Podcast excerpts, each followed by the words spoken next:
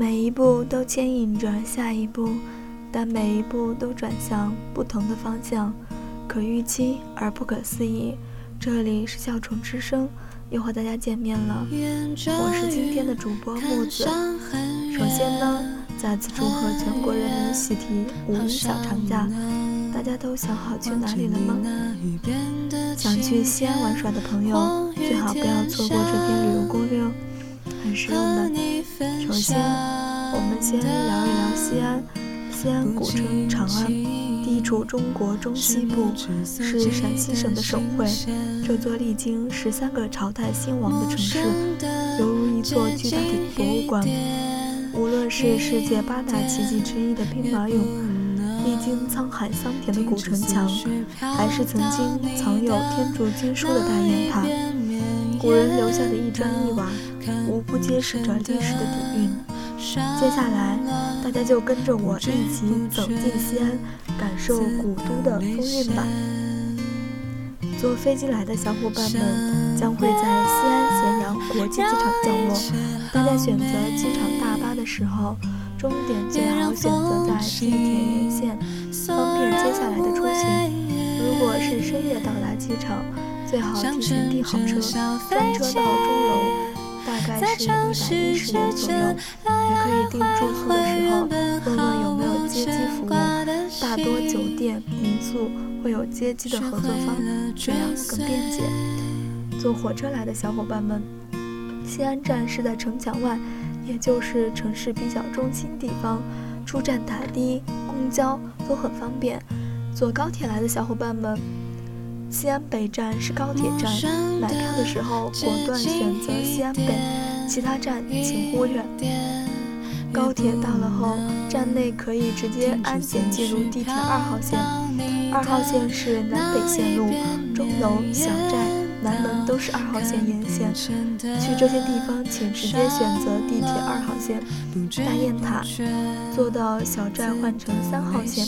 坐出租车的看到指引去排队等待出租车。小提示：西安南站、阿房宫站、驿驿站请忽略，这几站离市中心比较远，也没有地铁直达，交通不是很方便。如果是自驾的小伙伴们。注意安全哦！大家到了西安市内的话，交通是很方便的，有公交、滴滴、出租、地铁等。地铁票可以选择在地铁站自助购票，也可以用支付宝扫码进站，就不用排队购票了。关于支付宝扫码，地铁站里都有宣传，很方便的。在西安迷路是基本不太可能的。方方正正路特别好找，找不到路的小伙伴们记得打开地图，一般情况下是不会走丢的。到了目的地之后，就该考虑住宿的问题了，可以根据需求在爱彼迎、途家、美团、糯米、携程等网站预订。嗯，大家一定要早早预订，房子会在五一时候很紧缺哦。大家住宿的话，可以选择以下几个地段：凤城五路市政府旁，距离北客站比较近，周围购物方便，但景点比较少。这边有很多商务酒店，价格大概在一百五十元到二百元左右。总体环境整洁干净。尽量要选择地铁沿线，交通便利。从西安北进入的自驾朋友可以考虑住在这一片儿，交通便利，周围设施完善，堵车情况较少，酒店民宿都有很方便的停车场。龙首原，交通便利，地铁口旁边，周围基础设施完善，楼下是商城，购物吃饭便利，距离。钟楼地铁三站，这边民宿偏多，酒店大多为星级酒店。印象城商城饮食推荐：刘大胡子熏肉、小六汤包、长安大排档。小寨也有如果想去这家尝尝，又担心小寨家排队比较长，可以考虑这一家。寿喜锅这片比较适合喜欢安静又懒得走路的朋友们。印象城楼上是民宿，楼下商城和地铁。钟楼作为地标建筑，很多游客必选的地方，因为本身是市中心，交通很便利，民宿、商务酒店。星级酒店都有，喜欢热闹的朋友可以选择这片商圈住宿。有兴趣朋友可以去具有西安特色的星巴克转转，离回民街很近，周围商圈繁华。晚上可以去德福巷酒吧一条街转转。钟楼是游客住的比较多的地方，周围交通便利。小寨体育场周边。年轻人聚集，网红店比较多，商务酒店、民宿偏多。年轻人比较喜欢游乐的地方。五段口，恭喜你，你选中了网红店最多的地段。地铁沿线，商圈繁华，吃喝玩乐应有尽有。嗯，接下来呢，我们就进入正题。木子给大家推荐几个景点。先给大家讲讲在市区里的景点吧。坐地铁、公交都很方便，路程也很短，地铁不超过半小时的景点。第一个是陕西历史博物馆，最好呢提前看看国家宝藏陕博那期，考虑要不要去。游客可通过陕西历史博物馆官网和陕西历史博物馆票务系统微信公众号进行预约。第二个是钟楼。鼓楼和城墙，钟楼门票是三十元，鼓楼门票也是三十元，钟鼓楼联票是五十元，敲钟是另外付费的哦。西安城墙票价五十四元，学生半价。去城墙建议租个车，走路的话太费体力了。个人建议，如果晚上去城墙的，一定要从南门进。南门晚上的夜景真的很棒。如果打算城墙转一圈，可以考虑租个自行车，两百元的押金，四十五元单人自行车，九十元双人自行车。一般下午黄昏时候开始上去，慢慢的天黑，灯开始亮起，拍夜景。对于吃货而言，小吃也不容错过。回民街作为饮食集中的街区而出名，这里现在虽然被当做了针对外地游客的旅游点，但其实当地居民一直把这里。当做吃小吃、逛街休闲的主要场所，尤其是夏天的夜市上，在此吃饭纳凉消磨时光的市民会更多。其实整个回坊地区都是饭馆林立，各种各样的清真食肆与摊点优雅华连成一片，其中不乏当地人最认可的老字号小店。第三个是大唐芙蓉园，门票是一百二十元。景区景点有表演、水幕电影、诗乐舞剧，看到的可以看看。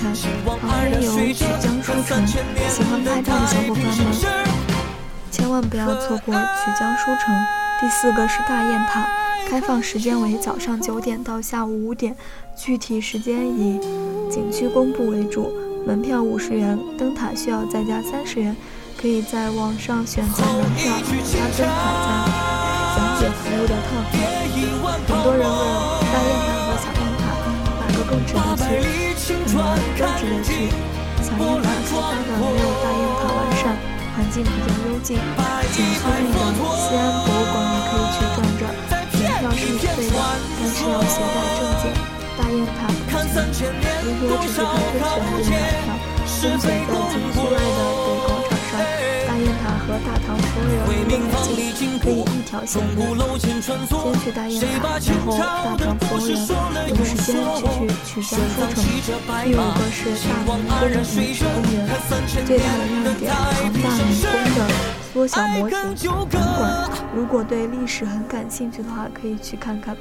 去之前可以先看看它的纪录片，去了之后会有更大的感触。还有一大亮点就是大明宫遗址公园的。大明宫 3D 电影，第六个是广仁寺，在城墙内西北角，是陕西仅存的一座藏传格鲁派寺院，开放时间是早上八点。到晚上六点。门票二十元。第七个是碑林博物馆，陕西创建最早的博物馆，主要是收藏陈列和研究历史碑刻、墓志铭和石刻为主。开放时间早上八点到下午五点半，票价七十五元。第八个是西安香子庙，建于宋代，西安城内现存的道教祖师庙，可以免费参观。这里拜月老、求姻缘的居多。有兴趣的可以转转。第九个是汉阳陵博物馆，其实很纠结要不要放到市区内景点，距离市区有些距离，但又没有特别近。毕竟西安不仅仅只有唐文化，汉代文化也可以了解一下。因为整个博物馆是在汉阳陵陪赠康上，是一个地下遗址博物馆。嗯，总结一下，以南门分界，小雁塔。陕西历史博物馆、大雁塔、小寨、大唐芙蓉园都在一个方向，各个地方之间的距离都不是很远。南门以北，钟楼、香子庙、碑林博物馆、粉巷、广仁寺可以考虑这些景点一日游。西安周边不只有这些景点，还有很多景景点，像。延安市的壶口瀑布距离西安三百公里，在火车站可以坐火车和大巴。宝鸡市的法门寺距离西安二百公里，在火车站有去法门寺的大巴车。宝鸡市的太白山距离西安二百公里，在火车站有去宝鸡的火车。华阴市的华华山。距离西安一百四十公里，在火车站有去华山的火车和大巴。咸阳市的乾陵距离西安八十公里，在火车站有去乾陵的大巴车。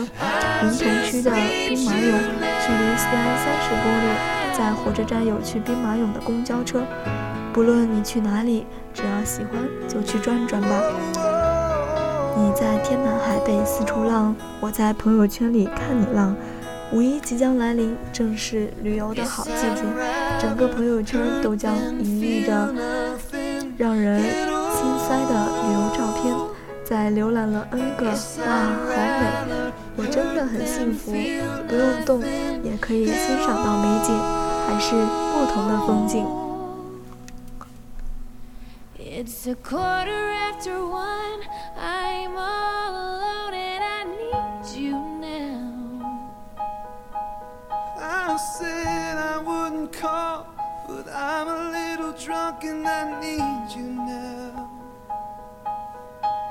And I don't know how can do without. I just need you now.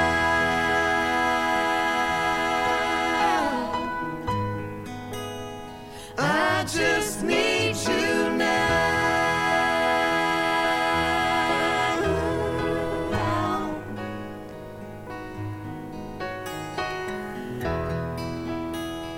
今天的节目到这里就要结束了，喜欢我们的话，请点击右上角的订阅，我们下期再会。